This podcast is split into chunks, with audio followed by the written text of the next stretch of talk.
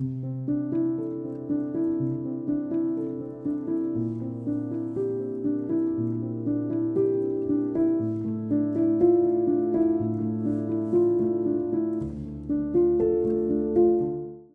تمام شنوندگان و مخاطبان گرامی X Space روزنامه هشت صبح سلام عرض می کنم و خوش آمد می گم به برنامه ای هفته X Space از روزنامه هشت صبح. برنامه هفته را چنان که از عنوانش پیداست اختصاص دادیم به بررسی روابط افغانستان و پاکستان. روابط دو کشور همسایه افغانستان و پاکستان تاریخچه از تنشها و سوءظن هاست از زمان تأسیس کشور مستقل پاکستان در سال 1947 تا کنون مناسبات دو جانبه افغانستان با پاکستان همواره دستخوش فراز و نشیب عمدتا ناشی از اختلافات مرزی بجامانده از دوره هند بریتانیایی است. در زمان حاکمیت هند بریتانیایی در منطقه محمد یعقوب خان معاهده گندمک را امضا کرد و به موجب آن بخش های بزرگ از خاک افغانستان به حکومت هند بریتانیایی تعلق گرفت. پس از آن عبدالرحمن خان دیورند را به عنوان خط مرزی بین افغانستان و حاکمیت هند بریتانیایی پذیرفت. پس از شکلگیری دولت مستقل پاکستان دولت افغانستان با هدف بهرهگیری از فرصت خلای حضور بریتانیا و ضعف کشور جدید و تأسیس پاکستان به صورت جدی اختلاف اختلافات مرزی بجامانده از حاکمیت هند بریتانیایی در منطقه به اعتبار و تحمیلی بودن خط دیورند را مطرح کرد و خواهان مذاکره با پاکستان به منظور تعیین حدود مرزی جدید شد. اختلاف پاکستان با هند بر سر کشمیر در بدو استقلال دو کشور و همراهی و همسویی قبایل پشتون با کشور مسلمان پاکستان و بسیج و اعزام جنگجویان قبایلی. برای بازپسگیری کشمیر از هند که با ابراز تمایل رؤسای قبایل به باقی ماندن در قلمرو کشور پاکستان و عدم الحاق به افغانستان همراه بود پاکستان را در موقعیت برتر در اختلاف ارزی و مرزی با افغانستان قرار داد و رد سریح درخواست افغانستان و تاکید پاکستان بر رسمیت بین المللی خط مرزی دیورند زمین ساز دورانی از روابط پرتنش بین دو کشور شد. در یک تحول دیگر در سال 1949 مجلس نمایندگان افغانستان برای اولین بار معاهده تعیین خط دیورند را یک جانبه نفی و رد کرد و اینگونه تعارض با پاکستان وارد مرحله تازه شد. در زمان داود خان و مطرح شدن مجدد مسئله پشتونستان دوباره تنشها بین دو کشور اوج گرفت. با سقوط حکومت داوود و به قدرت رسیدن چپگراها در افغانستان چپیها در راستای تلاش برای انحراف افکار عامه پیگیری موضوع پشتونستان را از اولویت نخست حکومتشان اعلام کردند. و در پی گسترش مخالفت های داخلی با حکومت چپی ها در افغانستان و ورود نیروهای نظامی اتحاد جماهیر شوروی به افغانستان برای حاکمیت از برای حمایت از حاکمیت کابل و سرازیر شدن آوارگان افغان به کشورهای همسایه پاکستان به مجرای اصلی کمک غرب به گروه های متعدد جهادی تبدیل شد و شهر پیشاور به طور خاص کانون حضور و فعالیت سیاسی و نظامی احزاب هفتگانه مجاهدین شد.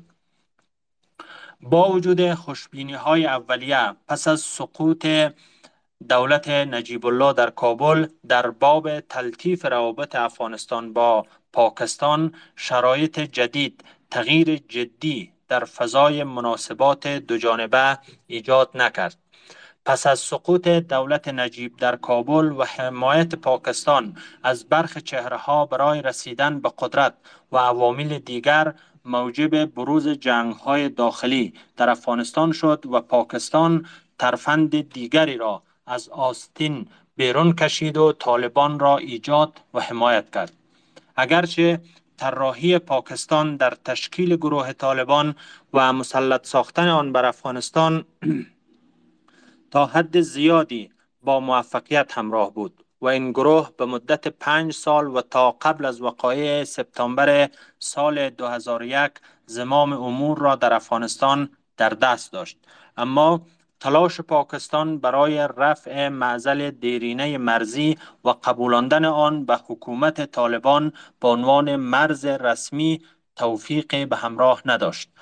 پس از سقوط طالبان در دور اول و روی کار آمدن نظام جمهوری در افغانستان معضل دیورند و اختلافات دیگر با پاکستان همچنان لاینحل باقی ماند در سال 2017 حکومت پاکستان اقدام به ساخت دیوار از سیم خاردار در مرز دیورند کرد و بخش عظیمی این پروژه را نیز پیش برد. مسائل که گفته شد صورت خیلی فشرده از کشمکش ها و نزاع ها بین پاکستان و افغانستان بود. در برنامه این هفته با حضور دو مهمان گرامی و ارجمند بیشتر در این موارد صحبت می‌کنیم. مهمانان من در این Space دکتر ملک ستیز پژوهشگر روابط بین الملل و آقای افراسیاب ختک تحلیلگر مسائل سیاسی هستند آقای ختک بررسی و تحلیل و ارزیابی کلی شما از رابطه پاکستان و افغانستان چی هست و از این کلیات شروع بکنیم بعد میریم سراغ جزیاتی که در روابط بین دو کشور وجود داره. بفرمایید. بسیار تشکر. ما یک بار دیگر از روزنامه هشت صبح و تمام دوستان و مهمانانی که اینجا تشریف دارند با اونا از اونا تشکر می‌کنم و سلام احترام در خدمتشان تقدیم می‌کنم. و شما تشکر که شما در معرفی موضوع اشاره کردین و تاریخ مسائل این منطقه. فکر می‌کنم مهمترینش امی به اصطلاح بازی بزرگ که بین امپراتوری تزاری روسیه و امپراتوری انگلیس وجود داشت که افغانستان یکی از یعنی شکار ابی تصادم بین دو امپراتوری ها شد. این از قرن 19 هم که روس ها آسیای مرکزی را گرفتند اشغال کردند. انگلیس ها اینطور و نمود ساختن که گویا آنها بیم دارند خطر دارند از روسیه امپراتوری روسیه از توسعه توسعه طلبیشان اینها به افغانستان در آمدند و از اینجا جنگ های افغان و انگلیس آغاز شد و بعضی طوری که شما اشاره نمودید بخش افغانستان را اشغال کردند انگلیس ها و با او را به هندوستان که بخش امپراتوری انگلیس بود با هندوستان یک جا ساختند خب مگر اصلا در قرن بیستم باز بالخصوص در اواخر جنگ جهانی دویم انگلیس ها وقتی که دیدند که آلمان مواجه به شکست میشه آنها فکر کردند که دشمن آینده کیست؟ دشمن آینده اتحاد شوروی. از همین خاطر امی سیاستی را که فعلا پاکستان تعقیب میکنه در قبال افغانستان سیاستی هست که از طریق که اصلا تفکر وینستون چرچل صدر اعظم انگلستان و آدم بسیار مشهور تاریخ انگلستان است از اوناست چرچل اینطور فکر کرد که همین مسلمان ها که در این منطقه زندگی می کنند مثلا آسیای مرکزی که پنج جمهوریت است فعلا افغانستان سنکیانگ شمال ہند شرق میانہ و افریقۂ شمالی اونا او فکر پکر کی امی نفوس مسلمان ها کی میلیونہا ها نفر ہستن انہا باید اسلام سیاسی را اینا باید تاکیب کنند تا علیه اتحاد شوروی یک سنگر مذهبی ایجاد شده بتانه از همین خاطر انگلیس ها تصمیم گرفت گرفتند که گویا هند باید تجزیه شود به اساس مذهب و پاکستان یگانه کشوری هست در قرن بیستم و عصر جدید ما و شما که با اساس اسلام به نظریه اسلام با میان آمده. مگر فکر می‌کنم این نتیجه تفکر انگلیس ها بود. از این خاطر ما گفتم می‌تونیم که سیاست را که پاکستان تاکیب می‌کنه این پیش از که پاکستان موجود باشه این سیاست وجود آمد. و پاکستان ساخته شد ایجاد شد برای که سیاست را تطبیق کرده بتانه. خب این را که باید بفهمیم بسیار مهم است. که این برای پاکستان از این سیاست برآمدن تقریبا ناممکن هست. پاکستان با وجود آمد. مگر ایران باید خاطرشان بسازیم که اصلا انگلیس ها و بعدا ایالات متحده امریکا میخواستند تا افغانستان را نیز استخدام کنند. و این آغاز کردن در سال 1949 اینها وقتی که پاکستان 1947 به میان آمد اینها در 1949 تلاش شروع کردند تا پاکستان و افغانستان یک کنفدریشن بسازند این یک طرح بود یک مقاله طویل طویل را ما که در کابل زندگی می‌کردم در سالهای 1980 یک مقاله به نظر ما آمد در فارسی یا دری نوشته شده بود. مقاله طولانی برای تایید امی نظریه کنفدراسیون. این در 1949 نوشته شده بود 1950 و 51 سه سال زیر بحث بود. خب مگر این نشد؟ یعنی تیوری ای بود که باید پاکستان و افغانستان یک کنفدراسیون بسازند تا مشترکان از خطر شوروی اینها مقابله کنند و از خود به اصطلاح دفاع کنند. مگر افغانستان حاضر نشد و این مفکوره عملی نشد؟ بعد از او پاکستان وقتی که پاکت های نظامی سیتو و سینتو و میان آمد پاکستان اجالتا با او pact ها داخل شد بخشی همو pact ها شد جان فاستر دالس که معمار این pact ها بود وزیر خارجه امریکا و خصوصا معاهده بغداد که بعدا CENTO نامیده شد Central Organization Treaty این معاهده اصلی بود که مطرح بود که افغانستان نیز در این شامل شد مگر افغانستان حاضر نشد.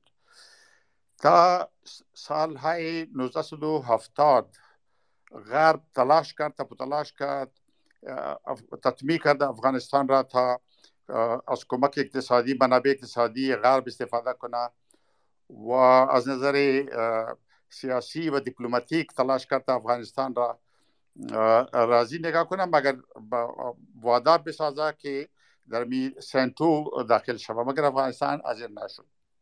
بعد از سال 1970 غربی ها به این نتیجه رسیدند که افغانستان چون حاضر نمیشه از این خاطر اونا تصمیم گرفتند که ارتش پاکستان باید تقویه شود خب پیش از اینکه باید تقویه یک چند حرف بزنم اول باید عرض کنم که به نظر بنده اصلا همین مسائل Durand Line و مسائل پشتوستان این علائم هست. یعنی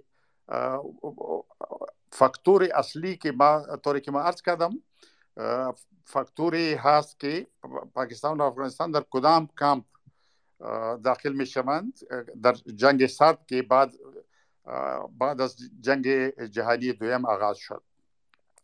فاکتور اصلی ای بود. ای که اینا به یک دیگر اختلاف داشتند ما, ما تاریخ مناسبات پاکستان و افغانستان را به دو بخش تقسیم کنم بسیار زیاد صحبت شده می‌تونم مگر ما از اختصار کار می‌گیرم. عرض می‌کنم که بخش اول ما از 1947 تا 1977 مرحله اول. اینجا طوری که شما طرف اشاره نمودید مسائلی بود درباره خط دیوران درباره پشتونستان و, افغان و پاکستان نیز بیروکراسی پاکستان که بروکراسی از وارسای سیاسی استعماری بود. اینها از امو بازی های استعماری آغاز کردند که افغانستان را همونطور در یک دولت تحت الحمایه تبدیل کنند طوری که انگلیس ها کرده بودند در اخیر قرن 19 هم خوب همینطور بازی از پاکستان هم شروع شد و این مسائل بند تا سال 1977 در 77 در پاکستان یک کودتا صورت گرفت برابری جنرال ضیاء الحق که این آغاز بخش دویم این مسئله بود ما فکر میکنم علی در پاکستان بعضی ها میگن که گویا سکوت حکومت یا برطرفی حکومت ذوالفقار علی بوتو علتش اصلیش پروژه زروی پاکستان بود که غرب یا خصوصا ایالات متحده امریکا راضی نبود مگر به نظر ما به نظر من فکر میکنم مسئله اصلی مسئله مبارزه با اتحاد شوروی بود. که پاکستان برایش آمادگی می گرفت ضیاء الحق کودتا کرد. چرا که بوتو برای جهاد یک سمبول تبدیل شد. نبود اگرچه بوتو حاضر بود که در این مرحله داخل شود مگر برای غرب و برای کشورهای مسلمان اینطور یک رهبری نبود که گویا جهاد را به پیش ببرد. از این خاطر ضیاء آمد و پیش از که در افغانستان جنگ آغاز شد در پاکستان اسلامایزیشن شروع شد. این آمدگی بود برای جنگ در افغانستان. و در پاکستان ارتش قدرت دست گرفت و همین نظریه که استراتژیک به میان آمد. این فکر می‌کنم الهامش از غرب آمده بود. و الهامش این بود که گویا پاکستان افغانستان را یا اشغال کند و با یک ایالت جدید خود تبدیلش کند و یا ای که ایرا افغانستان را یک منطقه تحت الحمایه قرار بده طوری که انگلیس ها کرده بودند. اصل هدف این بود و این بخش استراتژی غرب نیز بود. برای پاکستان از این خاطر جالب بود برای جنرال پاکستانی که چون در 1971 بنگلادش را از دست دادند کشور نیمانده پاکستان مسئله اصلی پاکستان یک ارتش بزرگ برای کشور که منابع کم داشت بود. در از روز اول. وقتی که هند تجزیه شد پاکستان یعنی تمام وسایل که وسایل مالی و مادی که تقسیم شد بین دو کشورهای جدید هند و پاکستان. پاکستان سهمش بعضی ها میگن سی و یک فیصد بود بعضی ها میگن سی و چهار فیصد بود. مگر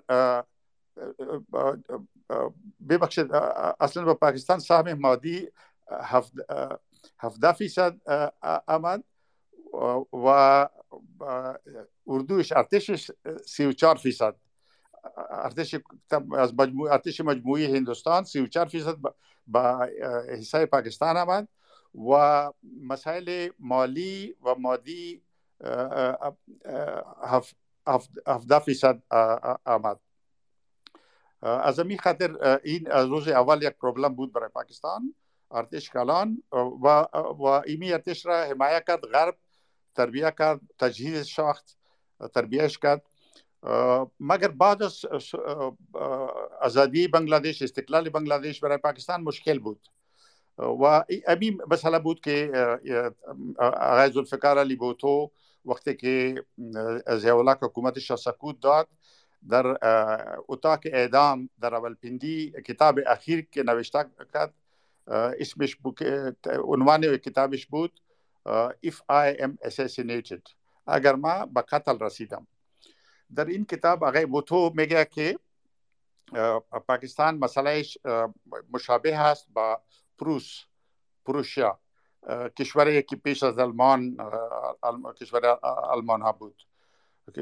آلمان جدید که در 1871 به وجود آمد پیش از پروشیا اینجا کشوری بود که در اخیر قرن هجدهم برای جنگ ناپلیون یک ارتش کلان را ساخته ارتش بزرگ را ساخته بود و بعد از او که جنگ ناپلیون به پایان رسید جنگ های ناپیلیون اینها نام دانستان چی کنند با امرای امی ارتش بزرگ؟ بوتو در می کتاب خود نوشته می‌کنه که پروس سه واریانت داشت. اولی که کشور را توسعه بدهد و تمام آلمان ها را یک جا بسازد تا کشور بزرگ بسازد. دویمشی بود که باید ارتش خود کمیتش پایین بیارد. و واریانت سومش ای بود که ستیتس کو یا وضع که موجود بود، او را نگاه کنند و بماند که کشور در زیر بار ارتش بزرگ سکوت کند. بوتو میگه که پروس با واریانت اول رفت یعنی توصیه، یا بی توصیه طلبی و برهبری بیسمارک در 1871 کشور بزرگ آلمان رسید بوتو میگه پاکستان عین مسئله را دارد. ای بوتو نوشته میکنم مگه بیاین ابی واریانت های پروس را پروشیا را برای پاکستان ببینیم تحلیل کنیم اولش توصیه طلبی بوتو میگه که این ممکن نیست عملی نیست برای پاکستان این ممکن نیست نمیشه دویمش که کمیت ارتش به پایین آورده شد بوتو میگه که این عملی نیست هر کسی که با امی موزگیری یعنی پایین آوردن کمیت ارتش را قایم خواهد گرفت. او حتما اعدام خواهد شد چرا که ارتش پاکستان هیچ وقت اجازه نخواهد داد. جنرال های پاکستانی خب بوتو نتیجه گیری می‌کنه که گویا پاکستان محکوم هست. با امی واریانت سویم که ارتش بزرگ را نگاه کنه و زیر بار امی ارتش سکوت کنه. ای, ای بوتو در کتاب اخیر خود پیش چند ما پیش از اعدام خود نوشته کده بود زندان رالپیندی که بیرون کچاک شد کاغذش و اول در هند به چاپ رسید. وقتی که بینظیر بوتو در سر قدرت هم در پاکستان مالی هست در انگلیسی و تمام لسانه پاکستانی موجود است. خب این ما از خاطر گفتم که این اساس عمق استراتژیک پاکستان هست. و این عمق استراتژیک خیلی فکر می‌کنم جهادش نریتیو امی بیانیه جهادی که در 1980 ساخته شده. این بخش امی عمق استراتژیک است برای افغان دوستای افغانی ما بسیار مهم است که این را کمی توجه کنند. چرا که اگر ابو بیانیه جهاد 1980 درست است باز مجاهدین هم درست است باز طالبان هم درست است باز شاید آینده داعش هم درست خواهد بود. این یک پروسه هست که باید ما سرش نظر داشته باشیم. آقای ستیز بسیار خوش آمدید به برنامه. در بخش اول صحبت های آقای خطک آمد که آقای خطک گفتن که در اصل تنش های بین پاکستان و افغانستان ناشی از های دو های جنگ یا نزاع بین دو ابرقدرت بزرگ بوده از سابق روسیه و انگلیس و حتی حالا.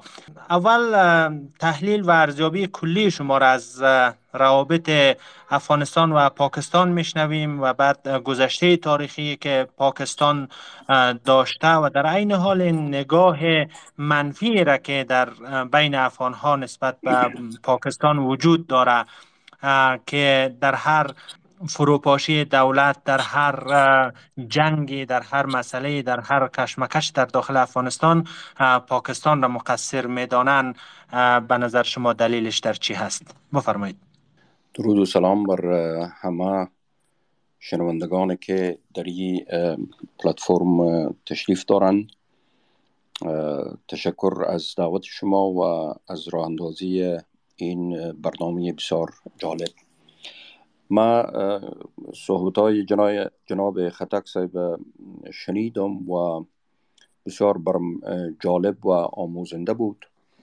ما از جای شروع می‌کنم که آقای خطک ختم کرد و او در واقع دوران جنگ سرد و در واقع نقشی که پاکستان با استفاده از جنگ سرد در منطقه داشت ادامه میتم ببینید پاکستان در دوران جنگ سرد و یکی از کلیدی ترین نکات یا جغرافیای سیاسی برای جنگ سرد تبدیل شد.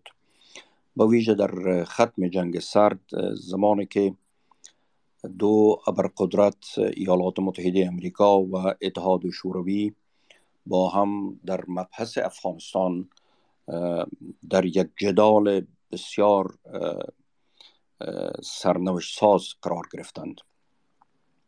در این دوران یک داکترین که او آقای کارتر به نام آقای کارتر مطرح میشه اما طراح این داکترین آقای برژنسکی است که مشاور امنیت ملی آقای کارتر بود. ورود یا حجوم نیروهای اتحاد شوروی به افغانستان سبب ایجاد این داکترین شد. چیزی را که آقای خطک به نام روایت جهاد نامید. روایت جهاد در واقع توسط آقای برژینسکی مطرح شد و او را برای نخستین بار با آقای کارتر مطرح کرد و کارتر را به این مسئله متوجه ساخت که اگر شما می‌خواهین انتقام ویتنام را بگیرین. همین اکنون فرصت او فراهم است. بعد آقای کارتر از برژنسکی پرسید که شما چی ابزاری را برای این در واقع جدال بسیار با اهمیت پیشنهاد می‌کنین؟ چون اتحاد شوروی یک قدرت بسیار بزرگ است. در همسایگی افغانستان قرار داره دارنده در حدود هفت هزار راکت های قاره پیمای اتمی است و سوی هم نیمه از جهان را در از لحاظ استراتژیک در اختیار داره چه ابزار را شما برای پیشنهاد می‌کنین بعد آقای درجنسکی مبحث جهادیزم را به بحث گرفت. یعنی روایت جهاد را که آقای خطک مطرح می‌کنن از اینجا آغاز شد. در سال 1980 آقای کارتر پیشنهادی را به کانگرس ایالات متحده امریکا فرستاد و 80 میلیون دلار برای حمایت از این روند را با آقای برژینسکی سپرد. آقای برژینسکی نخستین سفر خود را به لندن انجام داد. در آنجا با مارگریت تیچر ملاقات کرد و از آنجا راسن آمد به ریاض با آقای ترک الفیصل که رئیس استخبارات عربستان سعودی بود ملاقات کرد و اینها یک جا با هم به پاکستان آمدن و در زمینه ملاقات های با آقای زیاء الحق کردن و آی اس آی را برای این طرح آماده ساختن. به زودی این طرح مطرح شد و نهادهای که در واقع از یک سو در حجوم شوروی ها به افغانستان بسیار آماده جنگ بودند و نیروهای اسلامگرای افغانستان خود را آهسته آهسته بسیج می‌کردند برای آمادگی در مبارزه علیه شوروی ها در افغانستان. بر اونا بهترین خبری را از واشنگتن مخابره کردند و این زمینه را مساعد ساخت که مکتب جهادیزمی را که دکترین برژنسکی کارتر مطرح کرد جان بگیره. به زودی پس از آقای کارتر آقای ریگان این دکترین را ادامه داد و حمایت های ایالات متحده امریکا از این روند بسیار گسترش یافت. پاکستان در این به اصطلاح جدال بسیار مهمی که بین ایالات متحده امریکا و اتحاد شوروی در ژئوپلیتیک ما اتفاق می افتاد به مرکز هماهنگی این جدال تبدیل شد. و در پاکستان یک بانک هماهنگی منابع حمایتی جهاد راه اندازی شد که این بانک منابع گسترده را از کشورهای غربی جذب می کرد و برای استفاده از مکتب جهادیزم به خرج می رساند اما ما در واقع تحقیقات و پژوهش هایی که در این دوران و پس از او اتفاق افتاد با وضاحت نشان میده که قسمت زیادی از این منابع که از غرب جذب می‌شد برای تقویت زیر ساختارهای استخباراتی رزمی و پلیس مرزی پاکستان به مصرف می رسید در واقع پاکستان از یک سو خود را ظرفیت پروری می‌کرد نهادهای رزمی خود را استخبارات خود را تقویت می‌کرد و سوی دیگر همون عمق استراتژیک را که آقای خطک مطرح کرد از طریق امین ابزار در دو گزینه که هم به نفع غرب باشه و هم بر نفع پاکستان مدیریت می‌کرد. و این در واقع سبب می‌شد که پاکستانیزه شدن جهادیزم در افغانستان به اوج خود برسه. رهبران جهاد در پاکستان جابجا جا می شدند منابع جذب می کردند با استخبارات پاکستان رابطه ایجاد می کردند از طریق استخبارات پاکستان با استخبارات کشورهای خلیج فارس رابطه ایجاد می کردند با دولت های اروپایی هماهنگی می کردند و حتی دولت های مانند چین و مصر هم برای حمایت از این روند نقش بازی می کردند آهسته آهسته جهاد افغانستان به عنوان یک کارزار بین المللی تبدیل شد و جهادیستای زیاد از کشورهای مختلف به ویژه کشورهای اسلامی و حتی کشورهای اروپایی امریکایی به افغانستان می آمدن منسجم می شدن و در میدانهای آزادی که ایالات متحده امریکا پولش می پرداخت مراکز ترنینگ می ساخت پاکستان این میدان ها را برای اینا فراهم می ساخت و همین بود که در واقع اسلامگرایی در این دوره بویژه در دو دهه اخیر صده قبل به اوج خود می‌رسه و گروه های اسلامگرا نه تنها به گرایش اسلامی اکتفا نمی کنند بلکه برای ترویج این اندیشه به برنامه های بین المللی دست می‌زنند. از این رو بود که گروه های بسیار خطرناک تروریستی در همین منطقه شکل می‌گیره. ما به خوبی می‌دانیم که در مرزهای افغانستان و پاکستان نهادهای بسیار خطرناک تروریستی که بعدا و یک دردسر بسیار مهم برای خود ایالات متحده امریکا تبدیل شدن جان می‌گیره و این سبب میشه که پاکستان با یک دولت شریر برای مردم افغانستان معرفی شود از سوی دیگر فراموش نکنیم که در افغانستان یک دولت تحت حمایت اتحاد شوروی قرار داشت. اندیشه های چپگرایی کمونیستی بر ضد اندیشه هایی که در پاکستان ترویج می شد تبلیغات انجام می دادند و سوی هم یک تعداد زیادی از افراد چهرهای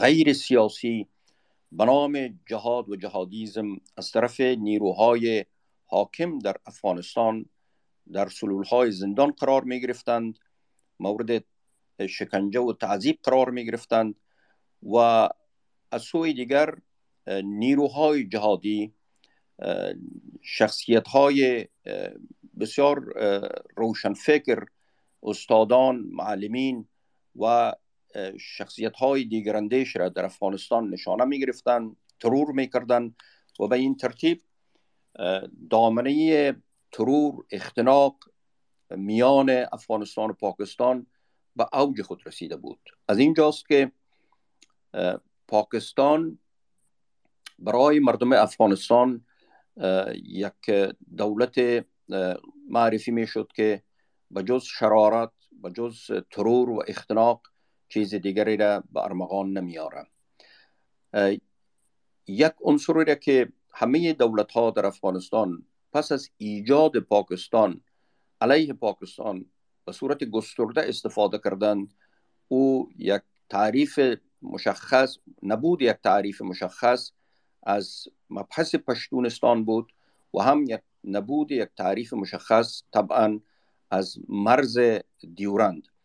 و این دو پدیده سبب می‌شد تا گروه های سیاسی در افغانستان بیشتر به مبحث نشنالیزم و یک گرایش ملی گرایانه بر علیه پاکستان منسجم شوند تا حدی که یک بار رئیس جمهور افغانستان سردار محمد داود خان دست به انسجام ملی زد تا آمادگی برای یک جنگ بگیره. اینها همه دلایل می شدند که پاکستان و افغانستان نتوانند با همدیگر به عنوان امسایه های خوب همکاری داشته باشند سپاس. آقای ستیز. آقای خچک در ارتباط به صحبت های شما که شما یاد کردید که پاکستان در اصل بقای خود را در تقویت ارتش می‌بینه. این در ارتباط به بقای پاکستان درست. اما در ارتباط به رابطه که استراتژیست های پاکستان با افغانستان تعریف می‌کنه رابطه خودش را.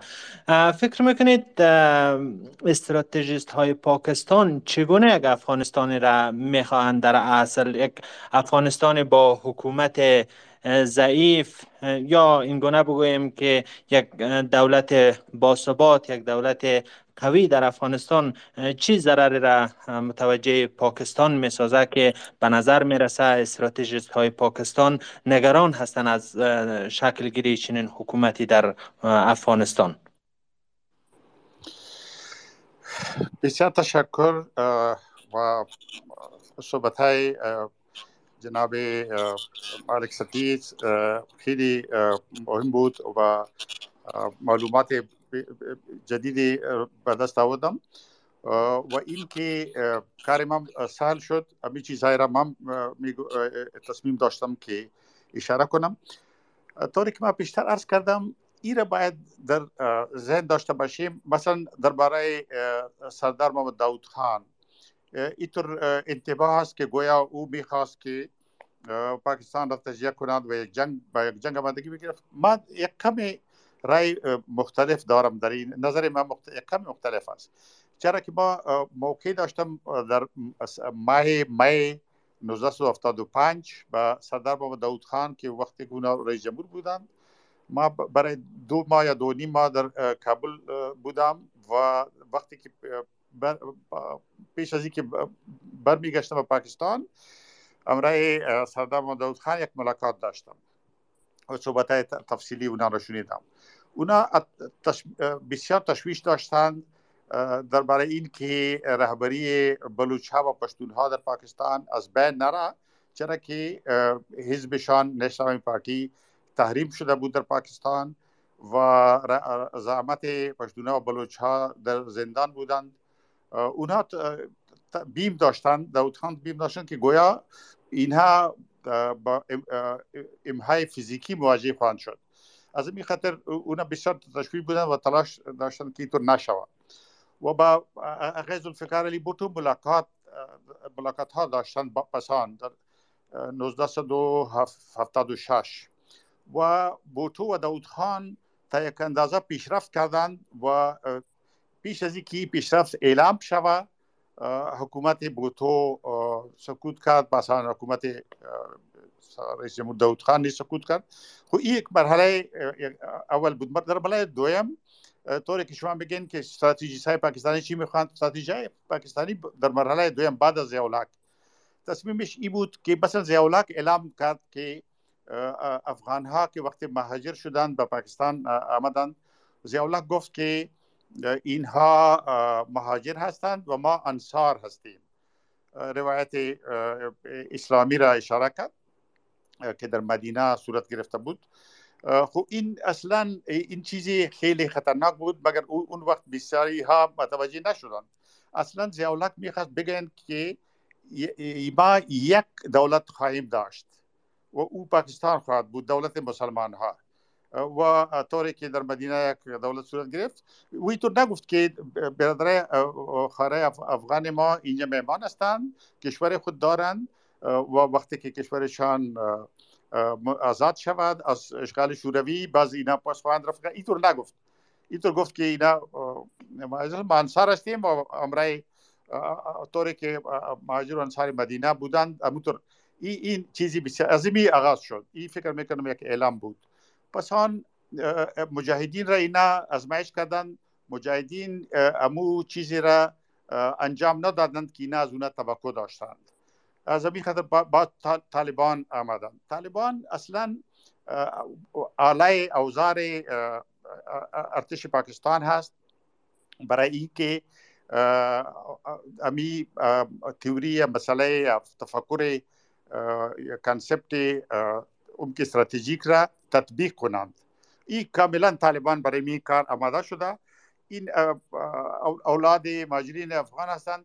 ببینید پاکستان تا هنوز حاضر نشده که افغان هایی که در پاکستان تولد شدند صدها هزار افغان که با اونا مثلا طبیعت را پیشنهاد کنند طبیعت پاکستانی را چرا نکردن؟ لکه در قانون پاکستان این موجود هست. یعنی این مواد هست در, در قانون شریعت پاکستان که طفلی که در پاکستان تولد شده اگر خواسته باشد یعنی طبیعت پاکستانی به دست آورده مگر پاکستان این کار نکرد؟ چرا؟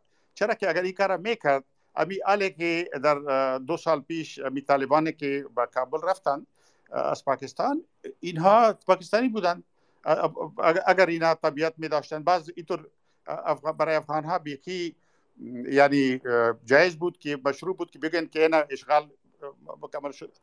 زمین خاطر اینا یعنی طالبان را تربیه می‌کنند فابریکه های طالبان اینجا موجود هست. اولی. دویم این را باید فراموش نکنم که استراتژی های پاکستان در این مسئله تنها نیستند. استراتژی های غرب نیز امرای شانسی رابری در دست غرب هست. اصلا ما فکر می‌کردم من و بعضی ها دیگر ما فکر می‌کردیم که گویا امی پروژه طالبان یا پروژه امی جهاد برای مبارزه علیه کمونیسم است. و وقتی که کمونیسم به پایان رسید در کشور یعنی کمپ کمونیستی به پایان رسید اتحاد شوروی و دیگر کشورها ما فکر می‌کردم که به پایان رسید این پروژه و بعد از سپتامبر 11 ما, ما فکر می‌کردیم که شاید آل برای غرب این پروژه به پایان رسیده. مگر ما اشتباه کرده بودیم؟ اینطور که فکر می‌کردیم. غرب از کرن 21 نیز امی از پروژه جهاد استفاده کرده می‌تونه و می‌کنه. و هدفش این است؟ یعنی معاهده دوحه چیست؟ معاهده دوحه معاهده سقوط دولت افغانستان بود. یعنی دولت افغانستان را از مذاکره بیرون نگاه کرد. ای با انگلیسی اگر بگیم de-recognition de-recognition یعنی امی که مشروعیت را قبول کرده بودند دولت افغانستان را او را پس گرفتند و بعد از او به طالبان که در از پاکستان رفته بودند به دوها برای مذاکرات از پاکستان رفته بودند و برای مشوره به پاکستان می آمدند با مو طالبان معاهده امضا کردند که در آن نوشته هست آمده هست که گویا طالبان تضمین خواهند داشت که خاک افغانستان از خاک افغانستان استفاده نشود علیه علیه امریکا و متحدینشان. علی یک یک سازمانی که در پاکستان مستقر است چطور تضمین داده می‌تونه خو اصلا بالقوا او را یک دولت به رسمیت شناخت امریکا. اگرچه سفیر خود روان نکرد مگر عملا او را از امی خاطر از این است که استراتژی غرب نیز است و استراتژی پاکستان بخش استراتژی غرب هست. و برای پاکستان جالب این است که مثلا طالبان وقتی که در کابل رفتن اینها مثلا نام رادیوی کابل را تغییر دادن. رادیو شریعت جغ صدای شریعت. خب نوروز را تعلیم کردن جرگه را تعلیم کردن رئیس جمهور دکتر نجیب الله را کشتند. بودا مجسمه بودا را از بین بردن هر چیزی را که افغان افغان افغانیت را ترسیم می‌کرد او را از بین بردن این یک سافت هست. سافتور در داخل طالبان از اینجا روان کرده بودند. از این خاطر این فکر می‌کنم طالبان بهترین اوزار در دست پاکستان است. و این که میگن که گویا اینا به یک دیگر مناسبات خوب ندارند و تنش است وغیره این سانه سازی است این تو نیست اصلا امو استراتژی قوی همون است و بازی بین المللی نیز ادامه دارد تی تی پی و داعش تروریسم هست که اینها فعالیت اینها جنگ دویم ضد تروریستی را یعنی جوازش فراهم خواهد ساخت.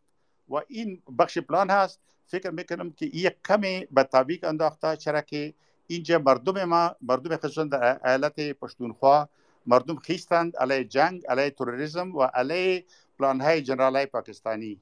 هر دویش را مردم تقبیه کردند و بسیار به پیمانه وسیع یک قیام سیاسی صورت گرفت. خب این برای این یک کم مشکل ایجاد شد. مگر این پلان تا هنوز موجود هست؟ و ما فکر می‌کنم که استراتژی اموز که از طریق طالبان افغانستان را اشغال کرد. تشکر از شما. آقای ستیز مسئله اصلی یا همو عامل اصلی تنش هایی که بین پاکستان و افغانستان وجود داره مسئله دیورند است. فکر می‌کنید تا چه اندازه دعوای افغانستان از اصالت قانونی و حقوقی برخوردار است در دولت ملت های مدرنی که در دنیا شکل گرفته باز کردن چنین دعوا و برسمیت نشناختن یک مرز یک خط مرزی که بین عملا بین دو دولت وجود دارد تا چه اندازه از اعتبار حقوقی در حقوق بین الملل برخوردار است. این پرسش خیلی گسترده است اما جواب بسیار کوتاهشی است که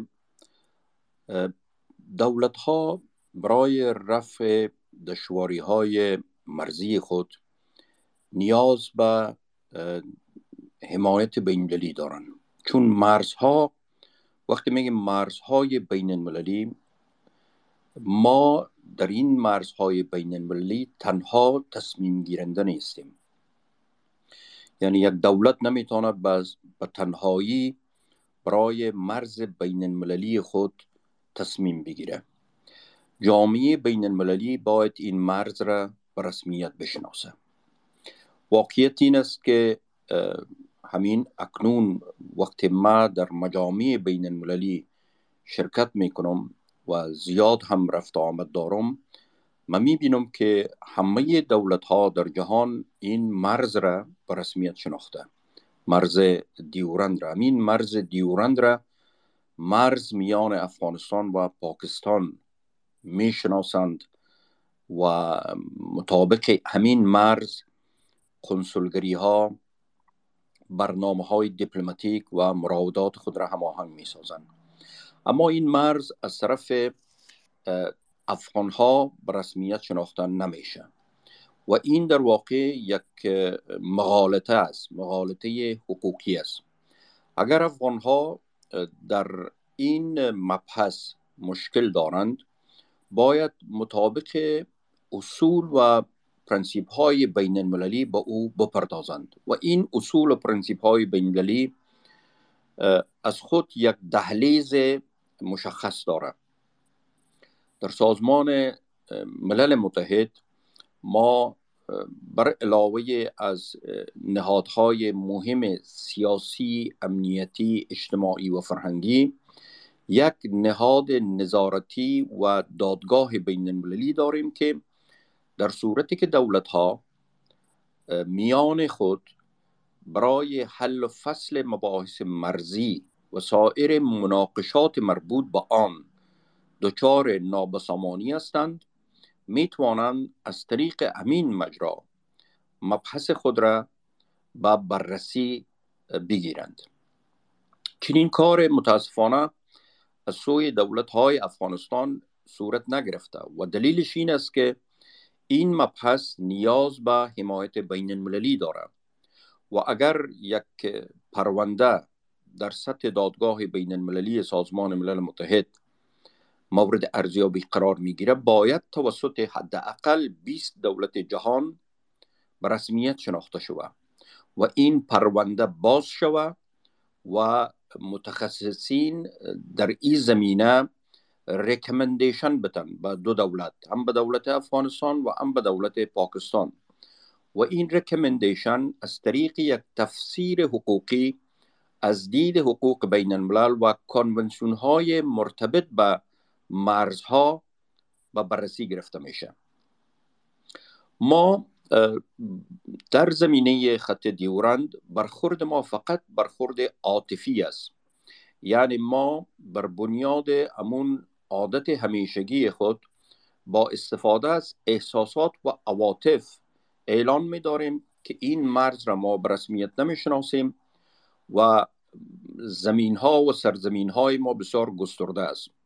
در حالی که این در کافی نیست. از سوی دیگر برای اینکه شما بتوانید این پرونده بینالمللی را باز بکنین نیاز به مشروعیت داخلی دارید و این مشروعیت داخلی به این معناست که شهروندان که در دو طرف مرز برای حل و فصل این مسئله در حال تناقضات هستند باید تصمیم گیرنده محلی و یا ملی باشند تا این پرونده مشروعیت پیدا بکنند بنان نیاز میفته که دولت ها میان خود در افغانستان و پاکستان به این نتیجه برسند که بر باشندگان این مناطق همه پرسی یا رفرندوم یا سایر سازگارها را باز بکنند تا شهروندان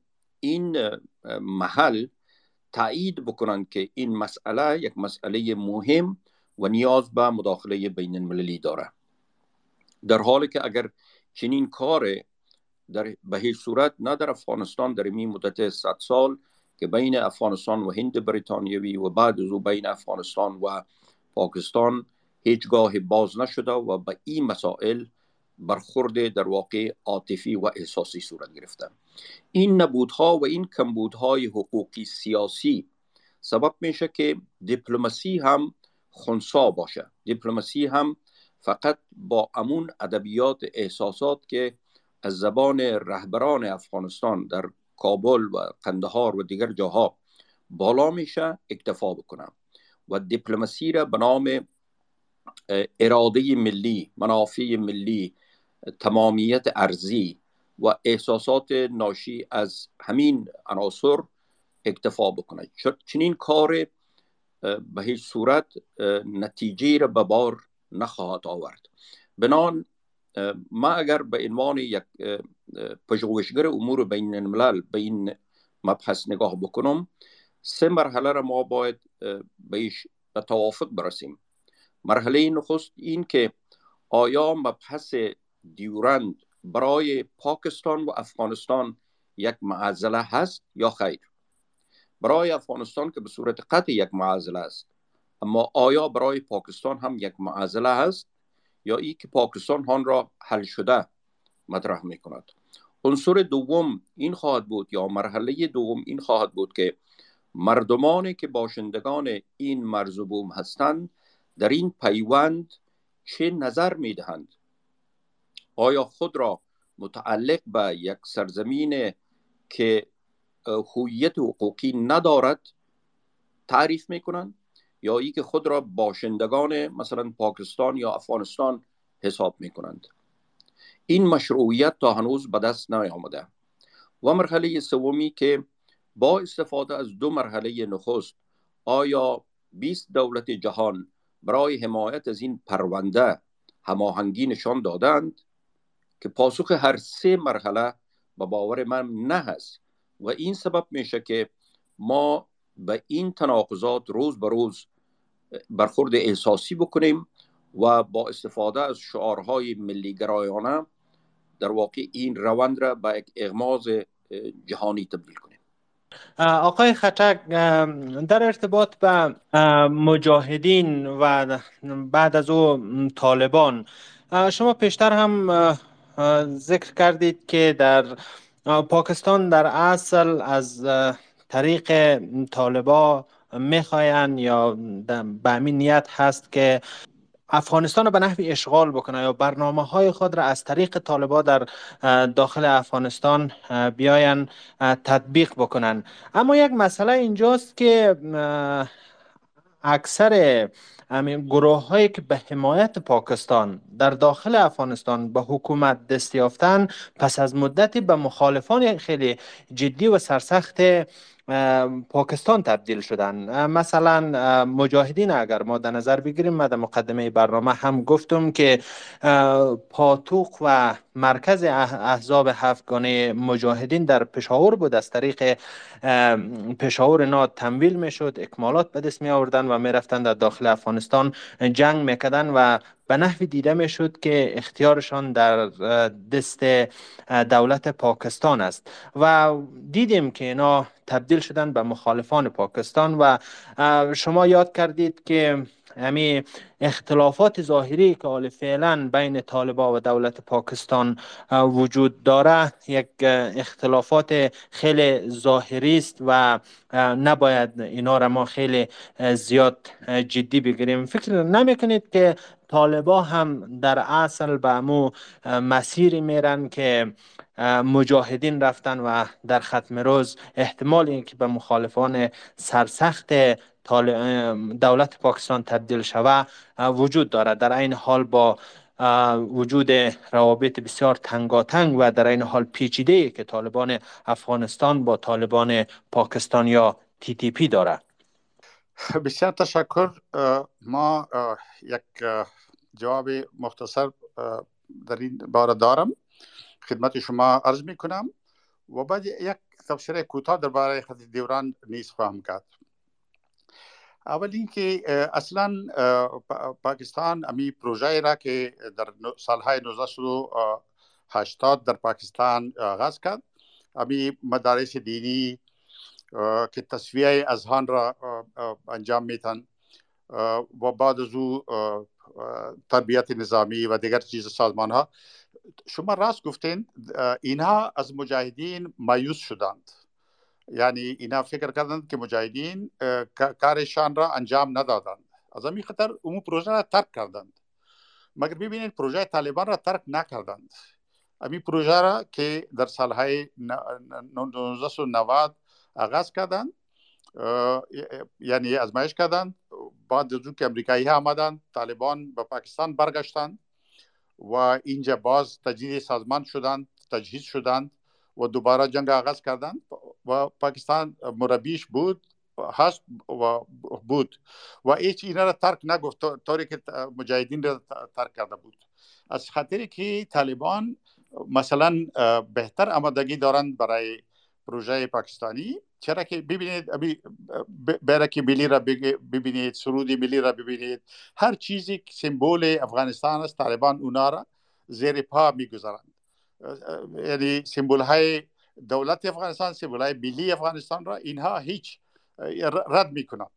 و امی کار را پاکستان میخواد که امی وظیفه برای اینا داده و اینا ایران انجام میتن و اینجا بسیار اینا مناسبات عمیق دارند. تمام رابطی طالبان اینجا خانه هایش هست اولادهایش هست سرمایه گذاری هایش هست. ببینید ملا منصور بعد از وفاتشان اینجا تمام تفصیلاتش برآمد که چی کار سرمایه گذاری بزرگی داشت در کراچی و دیگر شهرهای پاکستانی. خب اینا مناسبات بسیار قوی و عمیق دارند و طالبان مختلف چرا که اصلا حکومت پاکستان دولت پاکستان بالخصوص ارتش پاکستان تلاش کرد تا هویت ملی افغانستان را تغییر بدهد. مثلا در افغان ها تقریبا 13 سال پیش اسلام را قبول کرد پذیرفتند. مثلا از بعد از محمود غزنوی که هندوشاهی در کابل شکست خود باز اینجا آمد نزدیک پشاور اینجا مرکز خود ساخت. بعد محمود غزنوی اینجا آمد. اینجا مونا را شکست داد و بعد از او مردم هم مسلمان شدند. بعد از او هویت افغان ها یعنی افغان مسلمان پشتون مسلمان، تاجک مسلمان، ازبک مسلمان، خو یک هویت به میان آمد که برای تمام مردم منطقه قابل پذیرش بود. ولی ببینید اینها در امی بعد از سالهای 1980 اینها امی بخش مسلمان این هویت را مبالغه دادند. ایرا نه برای اینکه اینها محبت داشتن به اسلام. مگر اینا می‌خواستند بخش افغان هویت را تضیف کنند؟ در, در افغانستان بخش افغان اونا را او در پاکستان پشتونهاش بخش پشتونشان را تضیف کنند. و, امی فکر می‌کنم یعنی موافقیت پروژه طالبان برای پاکستان در امیز که امین کار انجام بده که امی هویت ملی را تضیف کنند و سیمبول های ملی را رد کنند این وظیفه اصلی طالبان است که را به خوبی انجام میتن دولت افغانستان را از بین بردن و تمام دیگر چیزها را یک تبصره کوتاه درباره خط دیوران فکر می‌کنم حکومت پاکستان تنها از خط مسئله خط دیوران از یک بهانه کار می‌گیره. برای مداخلات خود که در افغانستان انجام میده. ما در پارلمان بودم در سینای پاکستان شش سال. ما در پارلمان چند بار گفتم و نوشته است در بیانیه ما در اینجا در ریکارد هست. ما گفتم که پاکستان اول ما از پاکستان پرسان می‌کنم آیا پاکستان خط دیوران را بپذیره خط دیوران را پاکستان نمیپذیرد. اگر پاکستان میپذیرفت چطور شد که 20 سال حکومت موازی طالبان در پاکستان ششته بود در کویتا در پشاور در کراچی شوراهای مختلف طالبان اینجا موجود بود. این چطور بود؟ یعنی اگر خط دوران پاکستان میپذیرفت چرا امی کار می‌کرد؟ و وقتی که خواسته باشد صدها هزار نفر این خط را بدون پاسپورت و ویزا برای جنگ ها بیرن مین هیچ وقت مشکلی نبود برای پاکستان. یک دومی که افغانستان در 50 سال اخیر. ما خب یاد ندارم که افغانستان در ملل متحد یا در دیگر جای رسمی به طور رسمی یعنی این مسئله را بالا کرده باشند یا یا یک رسما یک برای از بین بردن خط دیوران یک کمپین رسمی دیپلماتیک شروع آغاز کرده باشند. این بعضی رهبرها بعضی افراد در بیانیه های خود در کنفرانس های مطبوعاتی خود شاید خود طوری که دکتر صاحب صحبت کردن یعنی زیادتر احساساتی مسائل احساساتی زیاد بود. چیزای رسمی کدام چیزی نبود که مگر حکومت پاکستان وقتی که ضرورت میشه وقتی کسی پرسان میکنه که شما چرا مداخلت میکنید؟ چرا در افغانستان یعنی جنگ را ادامه دادید جنگ را برا انداختید و ادامه دادید اونا بگن که این خط دوران در نام این یک بهانه‌جویی زیاد هست. ای از این طرف هم جدی نیست. اگر یعنی افغانستان خط دوران را بپذیره آیا پاکستان میپذیرش؟ یعنی طالب را که در مزار میخوان اینا یعنی تحمیل کنند در شبرغان تعمیل کنند در کندوز تعمیل کنند ای, ای مسئله خط دیوران نیست. ای خوب اصلا اینا می‌خواد افغانستان را زیر سلطه خود بیارن ای باید بیخی واضح باشه در اذهان دوستان ما که فکر می‌کنند که اگر خط دیوران را امروز ما بپذیریم فردا پاکستان مداخلت خود دست خود کوتاه می‌کنه به هیچ وجه. پلان استراتژیک پاکستان و پلان استراتژیک غرب. مثلا معاهده دوها برای چی؟ برای اینکه امی چیز کاردورهای چینایی باید رایش گرفته شود. رایش مسدود شود. و برای پاکستان یک مشکل یعنی بسیار کوتاه می‌کنم. نمی‌خوام گپای طولانی بزنم. بگر پاکستان به یک مشکل جدی که فعلا مواجه است و این است که مسئله به چین رسیده. اگر امروز هم با روس روسیه جنگ می‌شد پاکستان حاضر بود. طوری که در سالهای 1980 سهم گرفت. علم ببینید با اوکراین سلاح خود روان کرد. وقتی که امریکایی ها تقاضا کردن پاکستان پذیرفت. اور همینطور علم اگر علیه چین مثلا نباشه علیه روسیه باشه آسیای مرکزی باشه تمام جهاد میره. طرف افغانستان و طوری که آقای هالبروک در سال 2009 گفته بودن یک کلمه را یاد شما حتما خواهد بود. AfPak AfPak افغانستان پاکستان AfPak این AfPak علیه روسیه اگر استفاده شود پاکستان به دل و جان حاضر هست. لیکن مگر علیه با علیه مثلا به چین آمده این برای پاکستان یک مشکل است. و این مثلا حتی زحمت سیاسی پاکستان را تقسیم ساخته حتی یعنی در ارتش پاکستان اختلافات وجود داره. چرا که اشرافیه حکیم پاکستان وابستگی خیلی عمیق به غرب داره مگر از طرف دیگر غرب یک خط کشید امریکایی ها میگن به هیچ وجه اونا اجازه نخواهند داد که تا کاریدور به چین اعمار شود به هیچ وجه. ببینید داعش یک نکته وظیفهش است. داعش وظیفهش این است که چین را بکشه از پاکستان چین را بکشه از افغانستان. این برای پاکستان مشکل شده. چرا که به چین پاکستان نمی‌تونه دشمنی کنه چرا که علیه هندوستان چین متحد اصلیش است.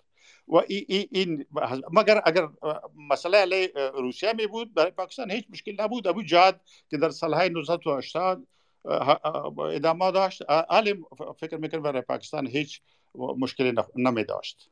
تشکر بسیار. تشکر آقای خطک.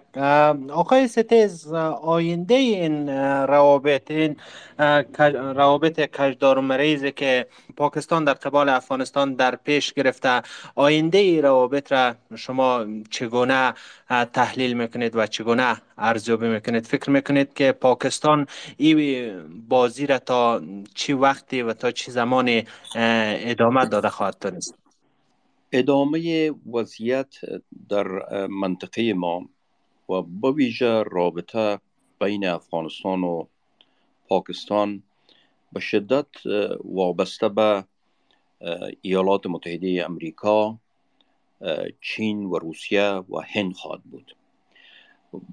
به صورت خاص در شرایط کنونی به نظر ما نقش ایالات متحده امریکا بسیار مهم است. پاکستان دچار بحران بسیار عمیق اقتصادی است.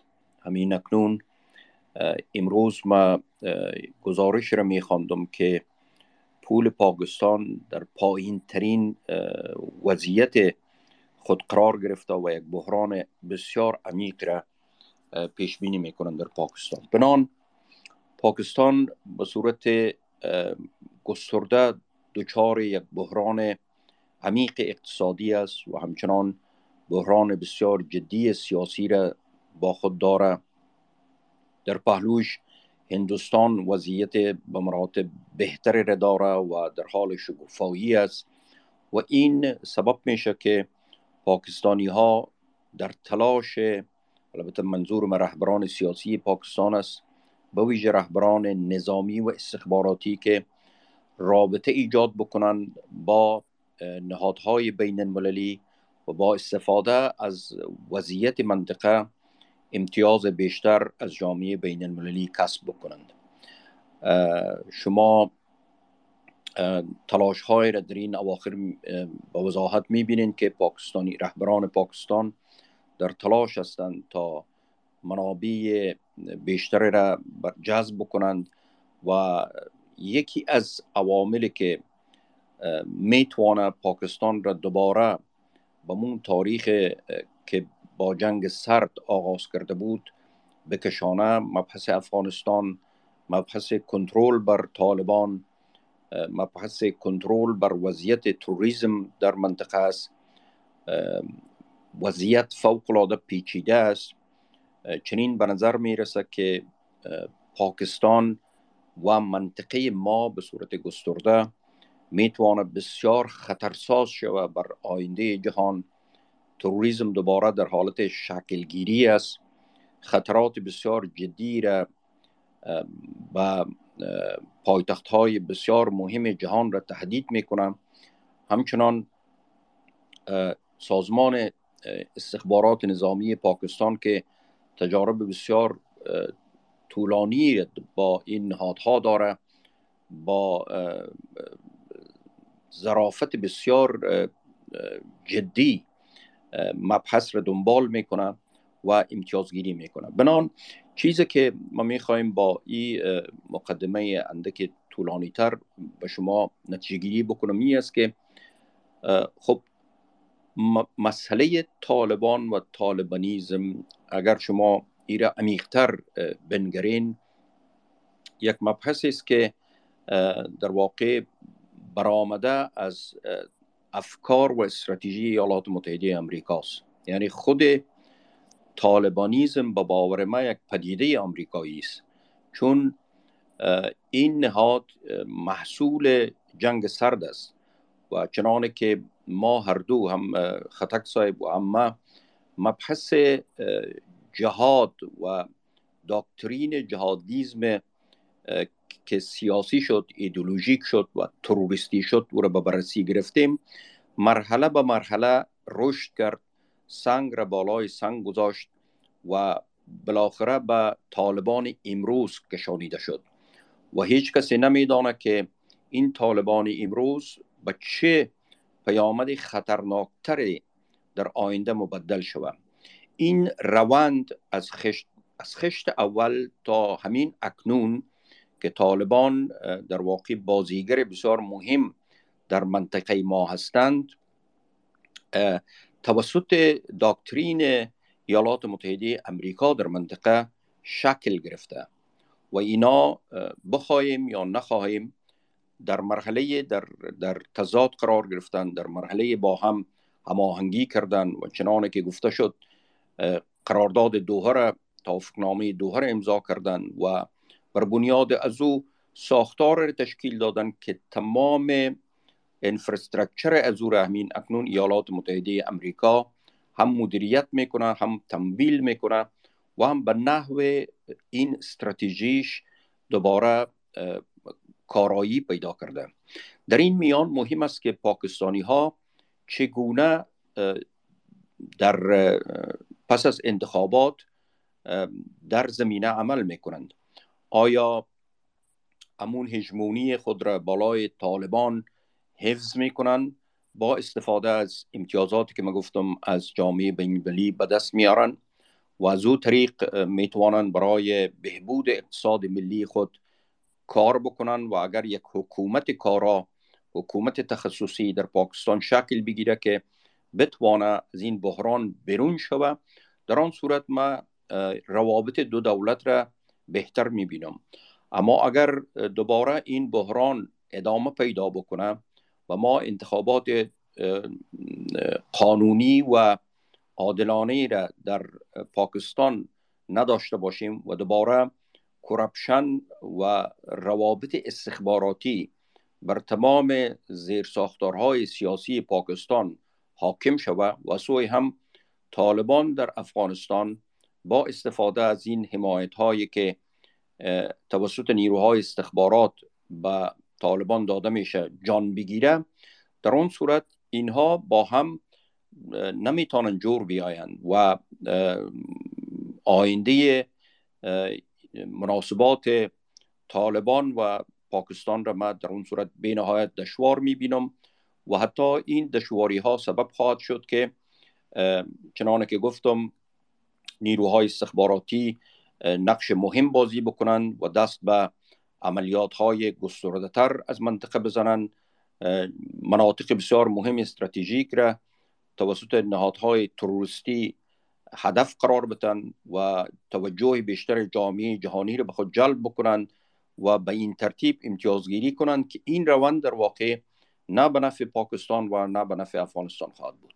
آقای خطک فکر نمی کنید که این حیولایی را که پاکستان در حال پرورشش هست در افغانستان زمان دامنگیر خودش خواهد شد و آنچنانی که تحولات جاری در پاکستان نشان میده که موج از حملات و انفجارها مثلا در خیبر پختونخوا در بلوچستان ایجاها هر روز شدت گرفته میره. یا در کل این روایت جهاد یا اسلامگرایی سیاسی که اسلامگرایی سیاسی را که به صورت کل میشه ازش نام ببریم فکر نمی‌کنید که روز دامنگیر خود دولت و حکومت پاکستان خواهد شد و به یک چالش کلانی برای دولت پاکستان تبدیل خواهد شد. من یاد میآید که در زمان در افغانستان هم